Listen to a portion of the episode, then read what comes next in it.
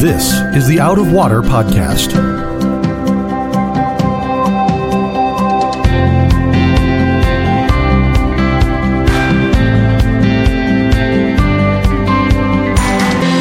Out of Water is a production of Rio Vista Community Church in Fort Lauderdale, Florida. You can find it on Apple Podcasts, Google Podcasts, or Spotify. If you like what you hear, please subscribe and tell a friend to help them find Out of Water also. Welcome, folks, to another episode of the Out of Water podcast. My name is Sam Caston Smith, and I am your host today. And joining me is Will Bushman, our director of student ministries, color commentator. What other roles do you want today, Will? extraordinaire. Extra. He's yeah, all those things extraordinaire.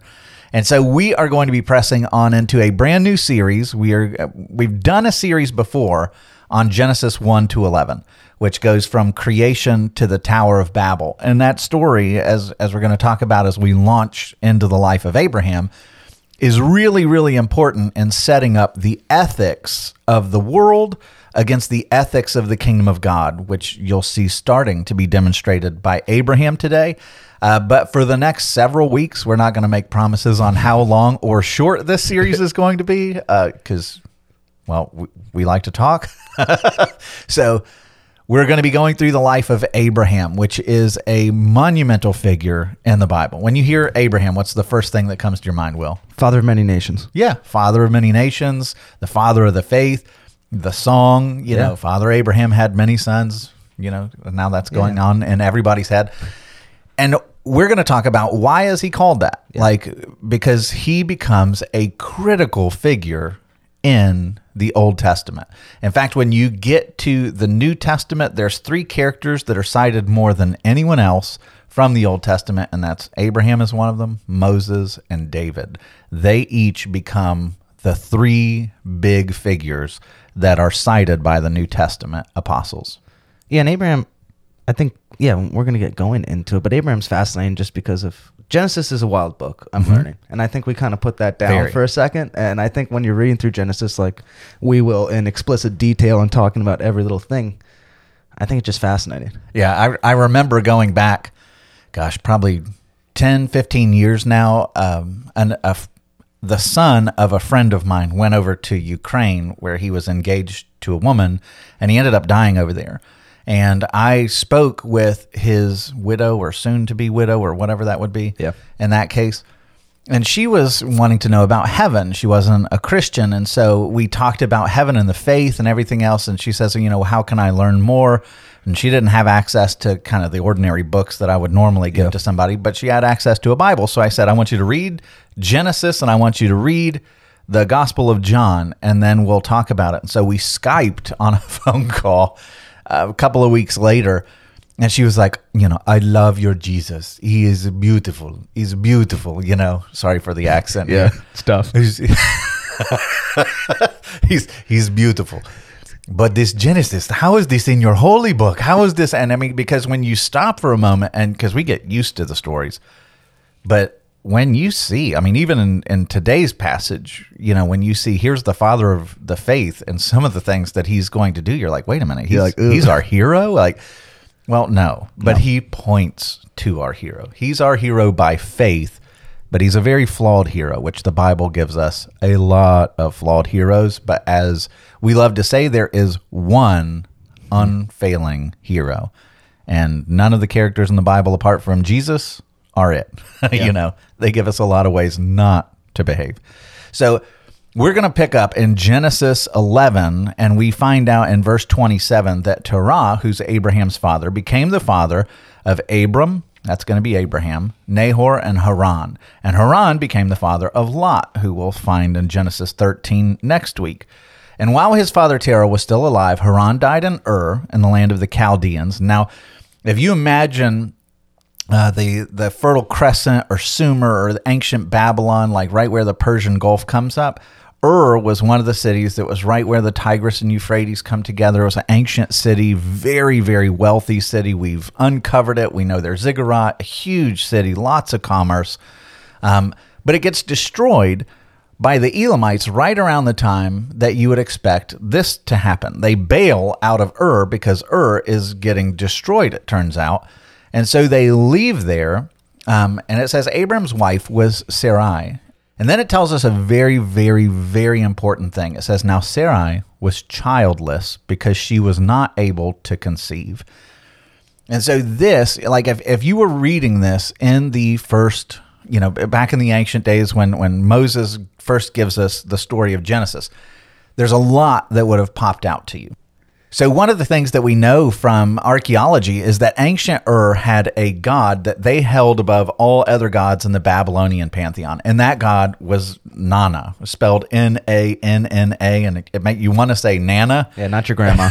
and it makes you want to think of a goddess. But this is the god of fertility, a very powerful god in the ancient world.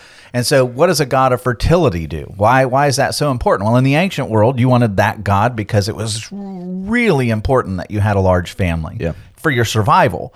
It was really important that you had crops to grow. It was really important that your herds reproduced. And so, a god of fertility was always in the ancient world one of the more important gods. And so, Abram, which his name even means exalted father, before his name gets changed to Abraham, which will mean father of many, Abram or Abram literally means exalted father. So I want you to imagine Abraham is becoming an old man with a name that means exalted father in a land that values fertility above all else. Like your God of that city is all about fertility. And here you are, and you're unable to have a child. So even your name is a constant reminder of the shame that you can't have children in a land that puts having children as the chief important thing in life. Your number one God is all about fertility. And this is like a shame that's in Abram's face his entire life. yeah, they probably were kind of excited to get out of Ur. Like if You you're would think, if yeah. you're Sarai at this point, you're like, all right, I could go to a place where their god is not a god of fertility because right? it's not working for me. Like this whole land is not my scene. I'm obviously an outcast. I'm not wanted. This god, whatever he does, he's not doing it for me. Mm-hmm. That totally.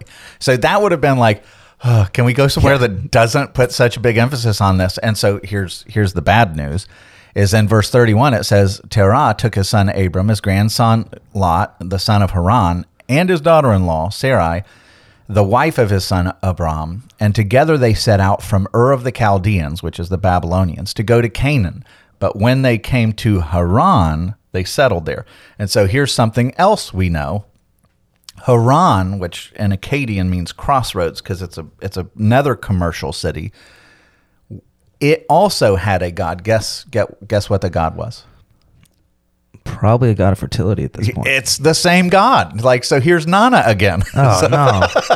so you got Abraham and Sarah who are like, all right, finally, maybe some of the heat will get out. And they come to another city and they believe that it's it's very likely that the people who escaped out of Ur when the Elamites came and destroyed it actually founded the cult of Nana in Haran and it became chief there too. So you get the impression Terah, Abram's father, is very, very big and very, very loyal to Yeah. this particular god that when he leaves Ur, he either goes to a city that celebrates this same god or he founds helps to found the cult that worships this same god. And so again, here's Abraham Yeah. with the shame of the name, with the shame of this cult, and he's growing in age and he's beyond childbearing years at this point. And so it's like a settled reality that this is who you are. Your life ends with you. There is no legacy. There's no children for you. Um, and it says Terah lived 205 years and he died in Haran. And so this is where Abraham's life gets turned upside down. Starting in, in chapter 12, Genesis chapter 12, verse 1, it said, The Lord had said to Abram, I need to pick it. It's either Abram or Abram. Like I feel like the Hebrew's Abram, but Let's I'm just going to say Abram, yeah. Abram because that's how I'm just going talk. with Abraham until we get to that point. So that's where I'm at. All right. So, verse 1, it says, The Lord had said to Abram, Go from your country, your people, your father's household to the land I will show you. Now, you got to imagine this would have been wild. Like, Abram does not have any relationship with God prior to this. His family had been worshiping all these pagan gods. They've been going to all the rituals and the ziggurats and everything else. And now you have the one true God, Yahweh, who suddenly comes to Abraham and says, I want you to leave it all. I want you to leave your country, your people, your father's household, and just go to a land that I'm not even going to tell you what it is or where it is. I just want you to go. Radical. Yeah, and at this point, if I'm Abram and Sarai, I don't have much trust in gods at this point. No. So even as this God enters the scene, who we know looking back is the one true God, like mm-hmm. they're like we've been worshiping these mute idols for so long, and I'm still not pregnant. Right, yeah. So this God who I've prayed for, like you said, done the rituals, I've done it all, I've been good at this point, hasn't meant me in anything. So it'd be mm-hmm. shocking at this point to actually hear a God who's not mute, who's active in their life, to be like, oh, Yeah. you're talking to me. Yeah, a, a God who actually responds, Yeah. who's real, yeah. And listen to the promises that God lays down to Abram, and imagine, you know, like you're talking about, you've you've been serving, you know, Nana your whole life, and it's been utter failure. Like he's never come through. Like to your shame, you feel forsaken by the God you worship. You feel left out. You feel like he has shamed you to your entire community, and now God comes in contrast to that and says, I'm going to make you a great nation. Like, mm. wh- whoa, you know, where he's not saying I'm going to give you a child. Like, I'm going to make you a nation. Like the people who come out of your line, it's going to be a great nation. And I will bless you and I will make your name great and you will be a blessing. I will bless those who bless you and whoever curses you, I will curse. And then here comes the great promise that extends to us and all peoples on earth will be blessed through you. Now, there's so much that's going on with this particular promise, right? If you, so God's selection of the Messiah keeps getting whittled down as you go through the Old Testament, right? Because at the beginning, he just says, you know, there's going to be a seed of the woman. That's the promise that's given when Adam and Eve are around. And so, okay, it's going, we're told oh, that's going to be a male, uh, you know, and it's going to be born of a woman. And so it could be anyone. Like uh, you look around, every pregnancy has the potential of the Messiah, and then you you know fast forward, and the you get particular lines that are you know Noah's line. Obviously, it gets whittled down. Everybody comes through Noah. But then again, it's it could be all of humanity. I mean, God seems to give some favor to Shem, the the son of Noah, but it doesn't say the Savior is going to come through him. But now, when you get to Abraham, it's the first time that God has taken all of humanity, like it could be anywhere, any nation, any anyone, and He says, "No, no, no. This one. The world is going to be blessed through you." And now, all of a sudden, you get you whittle it down, and you see the Savior's coming through this line, and a lot of humanity. You can start like, okay, it's not gonna. The Savior's not coming through their lines. Now it's coming through Abraham. But I want you to also notice this chapter is coming right on the heels of the Tower of Babel. And if you remember the Tower of Babel, like everything that they did in Genesis 11 with the Tower of Babel is the anti kingdom ethic. It's all about this world. You know, if, if you go back and you read the language, you know, it says, we why do you want to build the tower? It says let us build for ourselves a city. So this this is their kingdom right? A tower that reaches to the heavens so that they can speak with the authority of god if you remember that episode so that we can make a name for ourselves. Otherwise we'll be scattered over the face of the whole earth and so in that ethic you find like different motivations and here they are one it's our kingdom. We're going to build for ourselves a city. The next one, the tower reaches into heaven so that the king could get up and speak on behalf of God with authority. They want power. The next one, well, we want to make a name for ourselves because it's all about my glory. I want people to hear my name and go, oh, they're amazing. And then lastly, so that we're not scattered over the face of the whole earth. Well, that's in direct rebellion, if you remember, to the, the Genesis mandate of, of the creation, right? What were Adam and Eve commanded to do? They're to go and subdue the whole earth. They were to spread the garden to the ends of the earth. They weren't just supposed to stay in the Garden of Eden, they were to go out and subdue the earth. And so now you have these people saying, well, we're not doing that. We're not leaving. We're comfortable here. We like it here. We're not scattering. We're not going. And so when he comes to Abraham, everything about Abraham is in contrast to Babel. God comes and says, Go. you know, doesn't even give him a destination, just says, Go. You're going to be scattered. And Abraham says, Done. Right? He says, and this is cool Abraham's not interested in making a name for himself. He hears God say, I will make your name great. And so it's it's by grace that he's receiving this promise. So it's about his name. It's about, you know, Hebrews tells us that Abraham was looking for a city whose builder and architect was God. So it's about God's kingdom and God's city. It's it's all about his name. It's about his blessing. And so the ethics of this world, the Babel ethics, are my kingdom, my will, my name, my glory, my power. And the ethics of the kingdom of God that you see in Father Abraham are no, no, no. Your kingdom, your name, your will. And so when Jesus teaches us how to pray, the first half of the Lord's Prayer says, you need to adopt that ethic. When you come before the Lord, you recognize our Father who's in heaven, hallowed be your name, your name not mine.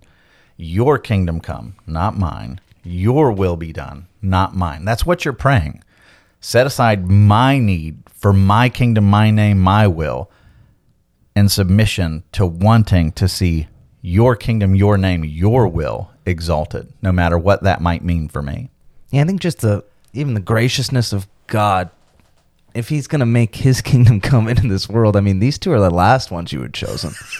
I mean, like we talked about, at this point, he could have picked a couple other people that the mm-hmm. line would have been would have been clear, would have mm-hmm. been secure, would have all worked out in the end. You could have tra- traced it all the way back to Noah, and it would have been fine. But here we have these 2 mm-hmm. old, just not making it happen, still barren, still wondering I can't be a great nation because I'm I, I'm not even a father yet. Yeah. like how is this going to happen? Yeah. and even to be Abram and Sarah in that moment and being like, oh my gosh, all this mute God who never heard me or saw me. Now there's this real God who doesn't just have the power to do it, but he sees me exactly where I am. Mm-hmm. And he's gracious. He, he's kind. He's compassionate. He's saying, I see that you're barren. I know that's a huge issue for you. I know that that's been a struggle your whole life. It's been shame. It's been everything.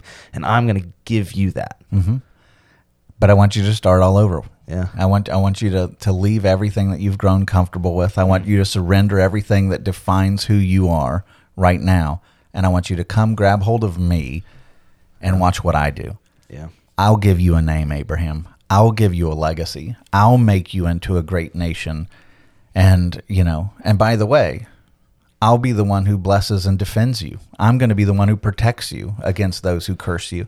Like, so you have the living God. Like, I love how you're talking about, you know, these mute idols made of metal that he's been just totally decimated and discouraged by his whole life.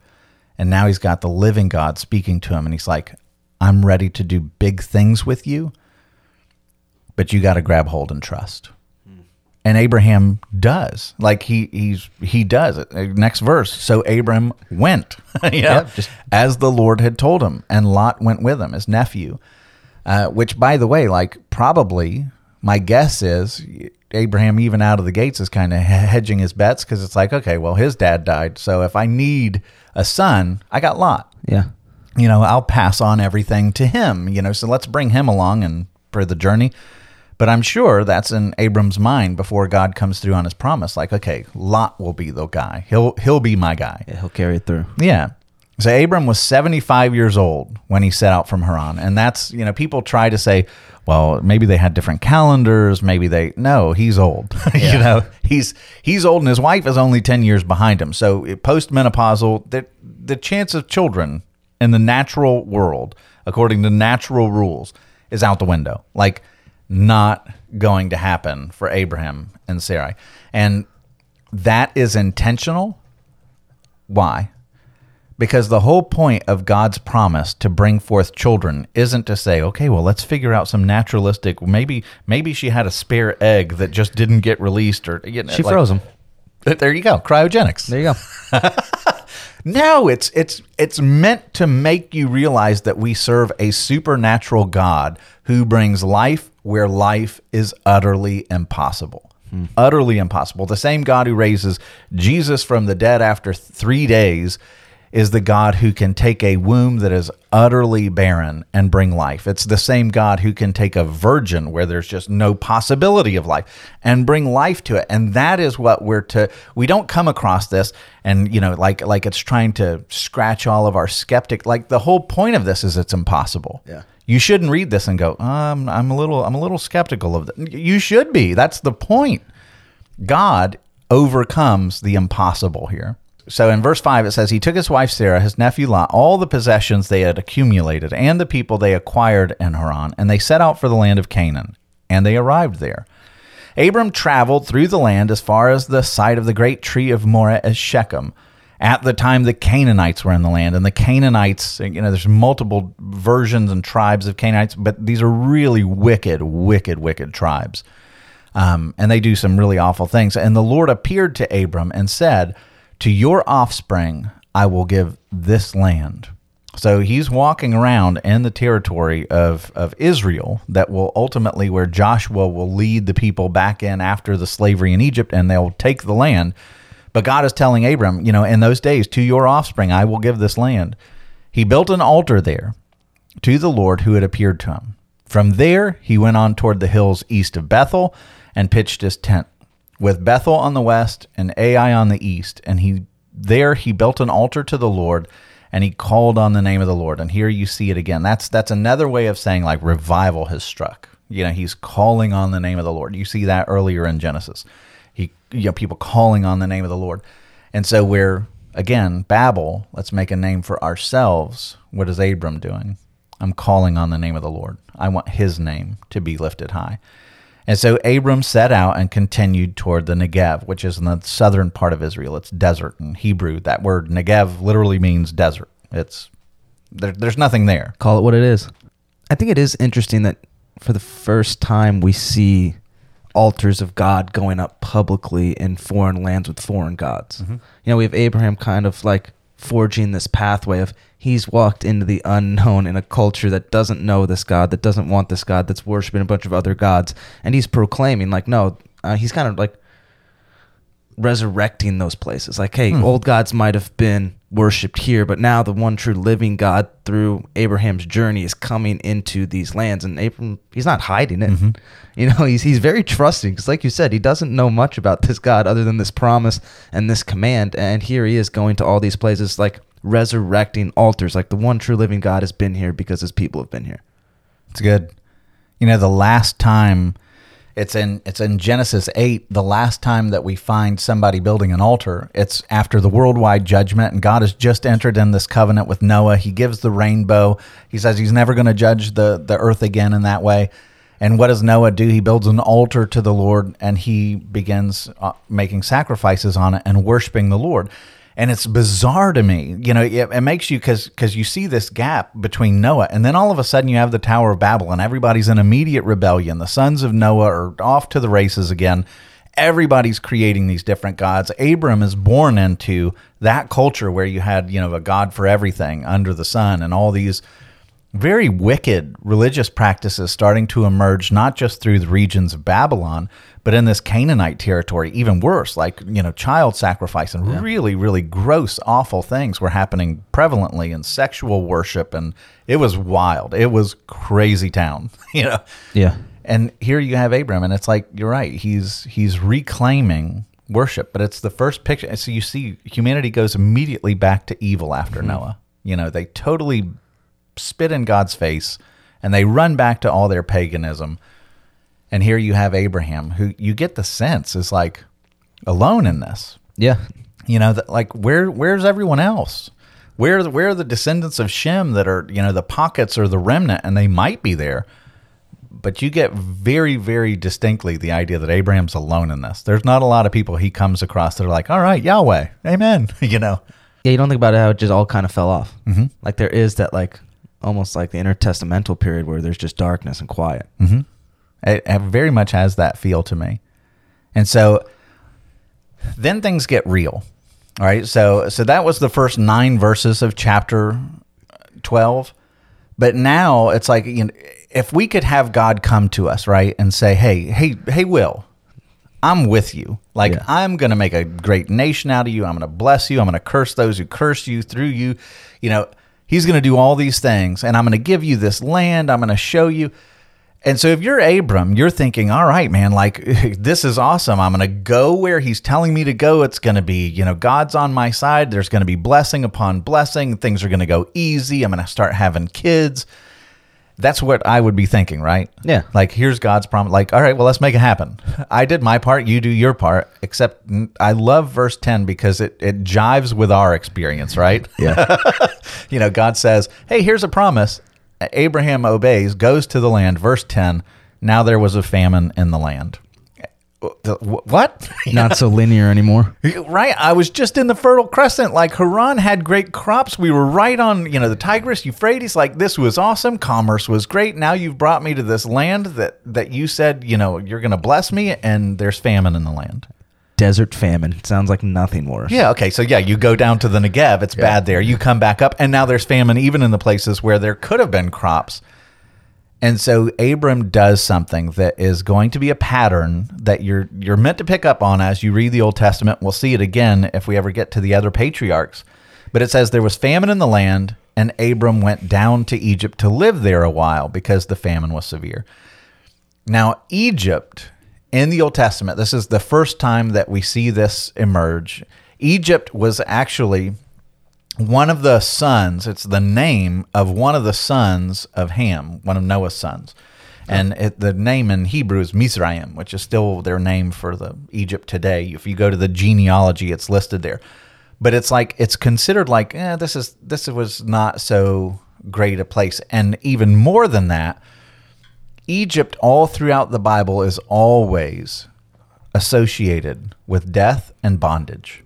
You know, it, it, Isaiah says, "Don't go down to Egypt for help. Woe to those who go down to Egypt for help." Every time people, you know, get in the alliances with Egypt, it always backfires on them. That's where the slavery happened. You know, it's their king is crowned with the image of a serpent. You know, everything about Egypt is meant to make you go, mm, "This place is absolutely infatuated with death." When you think of Egypt, what comes to your mind? Mummies. Mummy. What is a mummy? Celebrated dead guy. Right? Like, a- let's keep death around a little bit longer. and preserve them for resurrection. But they're like obsessed with death. What was their great Bible that emerged in the days? Like it's the Book of the Dead and the pyramids and everything else about Egyptian culture is obsessed with death. And so now you have Abram, who's the child of, of, of God, you know, Father Abraham. He's been adopted, he's given all these covenants. And it seems like God has failed on his promise. And so where does he run? He runs down to the kingdom of death and slavery. Hmm. So don't don't miss this. To live there for a while. Now, what you're going to find is every time somebody runs down to Egypt to be blessed in place of trusting God, they always end up getting a consequence and God rescues them. Hmm. But you, you if you fast forward to Genesis 26, there's another famine where Isaac is confronted with a severe famine and God comes to him and actually says, "Do not go down to Egypt." And Isaac's like, "Ba ba ba ba ba ba," but there's no food here. And he stays and he's faithful and God gives him crops a hundredfold anyone else. And then Jacob faces a severe famine and he's like, uh, and he sends his sons down to Egypt. You know how that turns out. They settle in Egypt, they get food, but then all of their descendants get enslaved for 400 years. So every time you go down to Egypt for provision, it's no bueno. No bueno. All right, so as he was about to enter Egypt, he said to his wife Sarai, I know what a beautiful woman you are. When the Egyptians see you, they will say, This is his wife, and they will kill me, but they'll let you live. So say you're my sister, so that I'll be treated well for your sake, and that my life will be spared because of you. So, how you feeling about Abraham now? I I have a question about Yeah. this. Was he right? Like, would they have killed him? I'm not. I'm not condoning what he's about to do. Don't. Way to go, Will. I am in this. sorry, I am in the, sorry, Morgan. I am in the story in this moment. No other consequences outside of that. But would they have done that? Yes. Yeah. If they want, we don't understand how Christian ethics changed the world, particularly in this region of the world. You know, like, remember in the story of Ruth, uh, Boaz has to tell the guys not to abuse her when she's out picking. up. Yeah, like, leave her alone. Yeah. we, kind of see that as like don't pester, but it's like no, No. don't do awful things to her. Correct, because she doesn't have a man to protect her, so it was just it was dog eat dog. It was it was you took what you wanted. If you were stronger, you took it. It was a very very wicked culture. And so when Abra- isaac is going to say the same thing when Yeah. you get to isaac's life. So this is a common concern. If you have a wife that's prized that someone else wants they'll they'll knock you off to take her. And and by the way women at this period in history were seen as commodities. I mean there was it wasn't you know equal in dignity or you know anything like that. And so he's got a very real concern that somebody might take her. The, the crazy thing to me is she's 65. You know, Abraham's 75, she's 65. They're going down to Egypt and he's like, "Man, you're you're so attractive." You know, that they may kill me to take you. And so it's like it does make you wonder like, "All right, way, way to go. They're, they're taking care of themselves." Yeah, so what we know is Sarai is very pretty, mm-hmm. and Abram's not much of a fighter. Abraham is He's worried about his Yeah. even he's worried about his skills at this stage in his life. You know, he's like, I don't know if I can fend off anybody else. That's right. Okay. So, but then you see, like, the weird thing is you have Abraham, he shows cowardice here, but then we'll see in two chapters, he's a ferocious warrior, you know, when it comes to going and defending Lot. Lot gets kidnapped, and he'll, he's like, I'll risk my life to go rescue Lot. But Sarah, he's like, eh, eh, you know, just tell them you're my sister. Like, I, they, they can take you, but I don't, I don't want them to hurt me. It's bizarre. You see, Abraham is a very complex character. You know, when we read Bible stories, and that's one of the things that I love about the Bible, is when we read the Bible stories, there's so often where we come to a character and, and we're like, oh, okay, he's good, he's noble, he's faithful. Look, he just left the land. He's, he's faithful to God. He's listening to the promises, and he goes, and then immediately it'll button hook you with some some crazy story where he's about to do what we're going to read in a moment, and you're like, wait a minute, is he good or evil? And then you get to the next chapter and you're like, oh, He's wow, back. You know, he's back. This He's is the the good guy guy, we know, yeah. And and then you fast forward just just a little bit and you're like, oh wait, no, that's pretty atrocious. That maybe he is evil. And the reality is, is we want a caricature of what it means to be a godly person, and the Bible doesn't give it to us Yeah. because we're not caricatures, right? We have moments where we do things that are pretty admirable and pretty virtuous. And then in the next breath, the thoughts that go through our minds or the actions that we do or the words that we say, it's like, wow, that doesn't look very much like a person of God. And yet, the point of this is the whole point of this story, the whole point of all the patriarchs, not to blow the ending, is that when you're reading this and you're expecting to find Abraham as the hero, you you leave going, "Well, this is really conflicting. I'm not sure what to make of this because one moment I like him and the next moment I hate him." And it only intensifies when you get to Jacob, who's a real scoundrel. But the stunning part of this that we're supposed to recognize is that despite the peaks and despite the valleys, God never leaves. God is always faithful to Abraham. He never takes his promise back. He presses through. He he he redeems all of Abraham's mess. He protects Abraham's bride when Abraham doesn't. Like that's the point of these stories. God is always faithful through the roller coaster. Even to people where you're like, God, stop! Like he doesn't deserve it. No, he doesn't. Neither do you. you know, that's that's kind of the point. And so he's like, all right, so you tell him you're my sister. And by the way, we're told that in reality, she is like a half sister or something. And we think, or I think, if you go back don't, and well, I don't know what he's about to say, so I don't. I might not think this. yeah, when I say we, I mean yeah, people Yeah. somewhere. Someone agrees with me somewhere. Uh, but in the ancient world, the father of the man was responsible for going out and finding a bride to betroth to the son, right? And so in this particular culture, if you go back and you look at like the Ur Nammu law codes, which would have been the law of the land where Abram lives, we still have these law codes, which is really helpful to understand what the culture looked like at the time and it brings a lot of light to the biblical stories. But in that legal code, one of the things that you find is fathers that go out and actually adopt girls when they're young for the purpose of training them up in the household so that they understand the culture of the house with the purpose of eventually setting up the adopted daughter with the natural born son. And so it's I think it's really likely that Sarah was actually raised up in Terah's household as an adopted daughter and then betrothed to Abraham. And then in some sense she is, you know, like an adopted sister. It's possible. weird. kind of makes sense though. But yeah. I mean, in weird, not Yeah. in a weird way, but it is weird. because it you know it does say that she is his sister in another spot. So anyway, so when Abram came to Egypt, the Egyptians saw that Sarah was a very beautiful woman. So he was right. Here they go. There you go. And when Pharaoh's officials saw her, they praised her to Pharaoh. and she was taken into his palace. And this is where you're like, all right, Abram, like, come on, dude. And again, she's that beautiful that it got to Pharaoh very Yeah. quickly. Like they, everyone in town was like, "Whoa, Pharaoh's got to see her." Yeah. Which also means like if Yeah. there's a number of things here because life expectancy back then is bad, but then you also have to imagine personal hygiene, the ability to keep up your appearance. I mean, you- like you're going to look pretty ragged living out in the wilderness. They've been and- traveling a lot. a lot, a lot of Lot of travel. travel. So the fact, like this, also shows you that Abraham came from a family that was very wealthy, that could take care of themselves, that had access to hygiene and all this stuff. To where when she's 65 years old, which is way beyond life expectancy back then, that she's still beautiful. She's been well cared for, and that would have been unique. It would have definitely caught the eye of people back then when they saw somebody like Sarah. And so Pharaoh's like, I, I would like to meet her, right? And here comes the gross part. Abraham doesn't fight. Ugh. You know, here's here's your wife. This is, you know, God's promise is to come through you and her.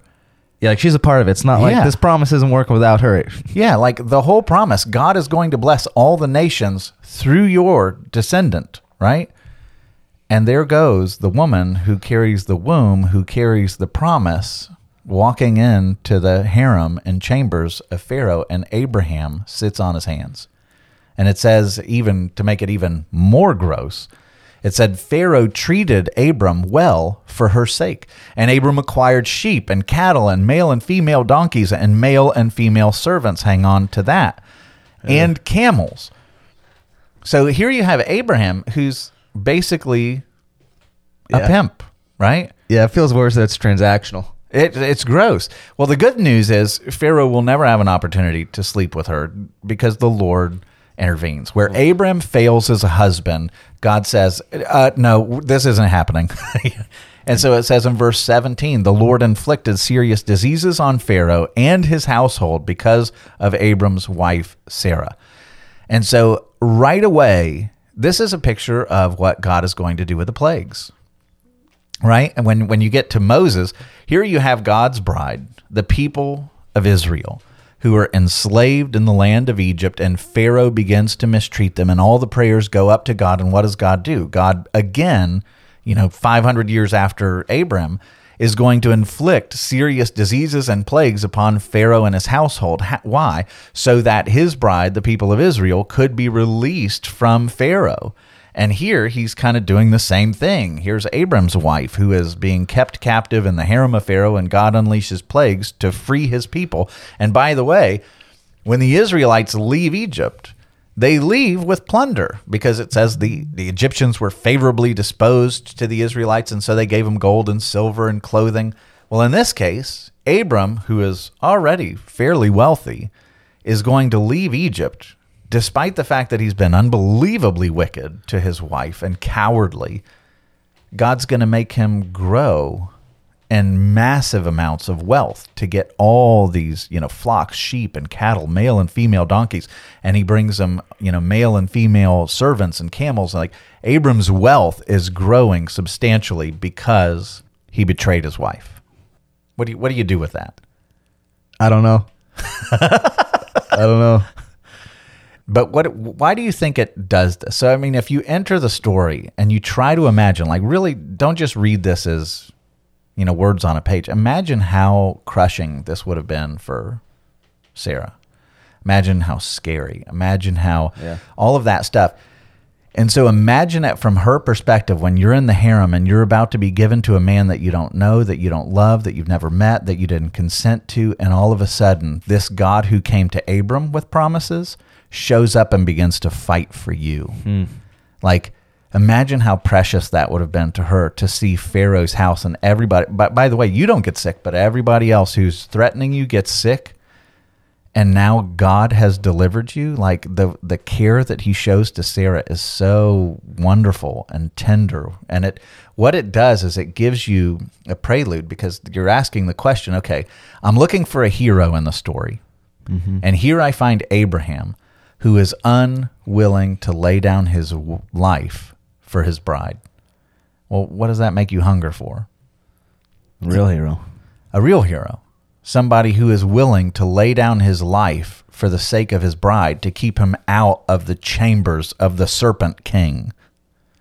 Well, the very God who begins inflicting diseases upon Pharaoh and his house is going to take on flesh and he's going to come into this world and he's going to chase after a bride that has been held captive by this serpent in a, in a land that is just ready to devastate her. And he comes and he's willing to lay down his life, not just to rescue Sarah, but to rescue the wicked. You know, like not he he comes to redeem his people and to save his bride and to lay down his own life to redeem and rescue. And it's that's the nature of God. And you see it kind of shining through in this story where Abram fails, he is faithful. And so in verse 18, Pharaoh, who's kind of an innocent player in here, because remember, he thinks it's Abram's sister. Of course, it's a wicked culture where you just kind of claim whatever. Yeah, I mean, he's gross, but like, But it's cult. I Yeah. mean, he didn't know any better back then. That's just what you did. You know, Yeah. I know cancel culture. he doesn't uh, know God. Yeah, we're going down here. His his statues are coming down, but but that's just that was culture back then. Go read some of the ancient law codes. Like you the the value of women or slave class, servant class, it's it's like they they they're meaningless. I mean, they're they're worthless. It's it's stunning to read. And so the fact that God shows up to defend the dignity of a woman and that ancient culture would have been radical, radical, but it shows you the heart of God. It was radically different than the world of that day. And so it says Pharaoh summoned Abram what have you done to me? He said. Why didn't you tell me that she was your wife? Why did you say she is my sister so that I took her to be my wife? Now then, here is your wife. Take her and go. Just leave. get out of yeah, get out of here. I don't want to see you anymore. He's like scratching his boils. He's like, "What? Are you, why'd you do this?" Uh, then Pharaoh gave orders about Abram to his men, and they sent him on his way with his wife and everything that he had. And O- so, only the favor of God would let, if I'm Pharaoh, let that guy walk out with all of his possessions. Oh, completely. Because I'd be, I'm be like, these plagues you just hit me with. You can take your wife because I want her out of here and I want you out of here, but I'm keeping the sheep and the donkeys. yeah, yeah, for sure. taking it back. Yeah, and I might me. send some assassins to follow Yeah. you to to to make right on this later. But it's amazing. God actually uses the wickedness of Abraham to further His purposes. You know, and and He intervenes to defend, and He is the one who emerges from this story as the hero, and you're left conflicted with Abraham. And you know, one of the things that that I love. Um, about this is it shows you like when famine comes there's there's a there's a metaphor that you find all throughout the bible and it has to do with famines because you find famines like surprisingly frequent in the book of genesis every single patriarch comes across this bad famine right and they're faced with a decision do i trust god where he's called me or do i run away and go down to egypt right every time they run down to go to Egypt, bad things like this happen. Shameful periods happen. Isaac doesn't, and he's blessed. But what happens when they go down to Egypt? Do you know when they when they finally get enslaved in Egypt, what they're enslaved to do? Because it's really instructive. We're meant to pick up on this. Jacob sends his sons down to Egypt to find grain. And when Pharaoh finally enslaves the Israelites, you read this in, in Exodus chapter 1, they're enslaved to build storage cities. For hmm. what? What are they storing up? Grain. They're storing up grain. It was a outpost for their military so that they could take food with them on their way up out of Egypt from the land of Goshen. And so, and they, they've gone back to old Ramses and Pithom and they find massive silos uh, that are devoted to the storage of grain. It's really kind of fascinating. But anyway, so they're enslaved to storing up more. I've got to have more. I've got to protect. I got to know what's coming tomorrow. I've got to build silos and grain. So it's, it becomes a slavery where they're always having to store up.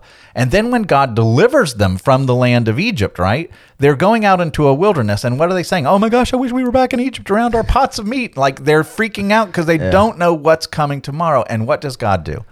How does He feed them? Manna. Manna, which is what? Bread.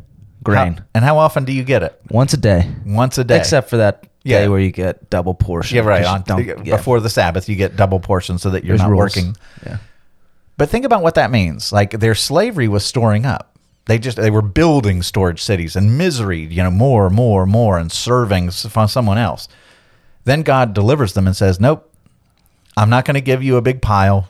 I'm not going to give you an overwhelming, you know, granary or silos filled with this stuff. You're going to have to learn to trust." It's like he's putting them through a detox program, right? Yeah.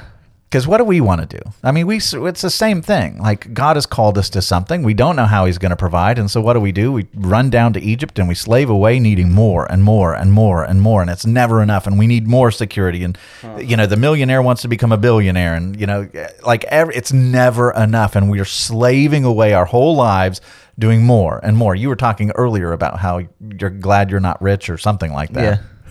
not sure I buy that, but because you know you couldn't trust yourself Yeah. with wealth. And I'm the same way.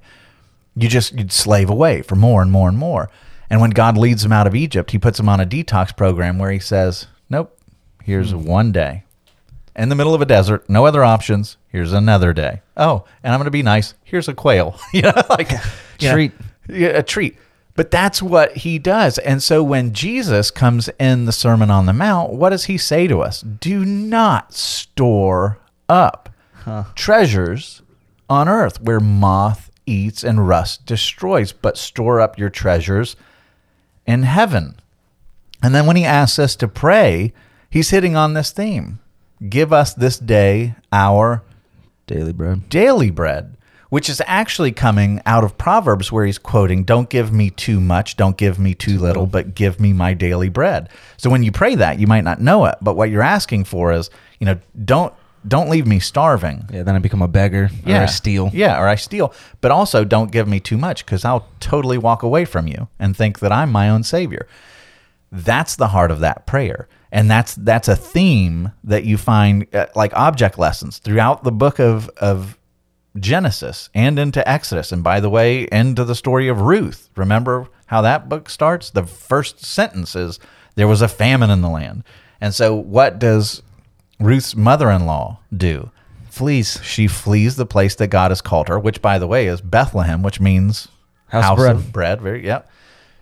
And they run to Moab, and everybody dies, and they come back, and it turns out the famine wasn't so bad, and that God had cared for everybody, and and like that's kind of the idea when famine comes. Now, of course, you in a real world, you you need to feed your family, but this is this is using it as a as a lesson. Like if God has called you to something and it feels empty and desolate, and like famine is there, don't run away from where God has called you because He will provide for you.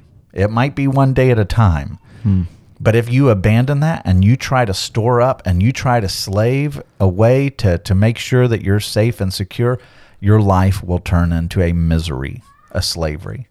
Yeah, because we believe freedom is found in excess in our world. Oh, completely. But here, and obviously, like you just pointed out so detailed, like the biblical ethic is freedom is found in trust in God only. Mhm. Like that is the only place where we're truly free without worry, without anxiety, without all of that. Yeah.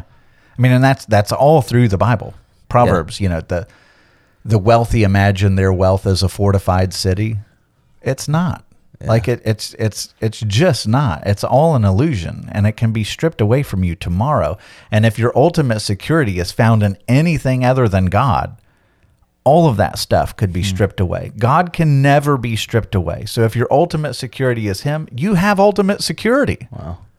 everything else perishes. And even if it doesn't in your lifetime, the grave is certain to strip it away from you. Guaranteed.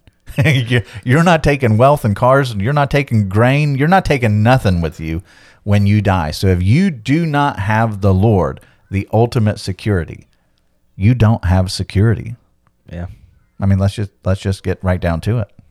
So this is going to be the first time where we see that famine paradigm that you're going to see through the rest of scripture. And here's the irony. God blesses Abraham with a massive amount of wealth, right? As he's leaving Pharaoh, he's he's just gotten infused with a massive amount of wealth. And the very next chapter, when we get to Abraham and Lot separating, which we'll talk about next week, we find that that wealth actually becomes a little bit of a curse upon Abram. And God is showing you that if wealth becomes your ultimate goal, your ultimate aim, it will destroy you and it will destroy the community in which you're living. So we will talk about that next week. Well, thank you so much for joining us today. It was it's fun to jump into the life of Abraham. He's such a such a incredible figure uh, and so fun to study, and even more fun to see God's faithfulness through his life and all of his failures and triumphs. We serve a God who never fails, and that is a great encouragement to people who fail frequently. so, as we move forward, if you have questions, you know, shoot emails to us. You can reach me at sam at riovistachurch.com. You can reach Will at will at riovistachurch.com. Um, let us know what you're thinking. If you have questions, if there's if there's parts of the story of Abraham that bug you, that you really want us to address, let us know. If there's you know archaeological stuff, historical stuff that you have questions with, like that's the I, we love that stuff. Will's rolling his eyes right now. but we would love to hear from you or where you'd like for us to go next after we finish this series on Abram. Uh, we'd ask you to like and subscribe to our podcast on all the different platforms. Uh, that just helps people to find us, and it's encouraging to us to see good ratings. So please don't be mean, right? Please. so thanks so much for joining us. This was a lot of fun. We will see you next week on the Out of Water podcast. We hope you enjoyed your time with us and you will both subscribe to the podcast and listen regularly. You can find out more about Out of Water, catch up on past episodes, and access show notes at our website, riovistachurch.com slash out of water.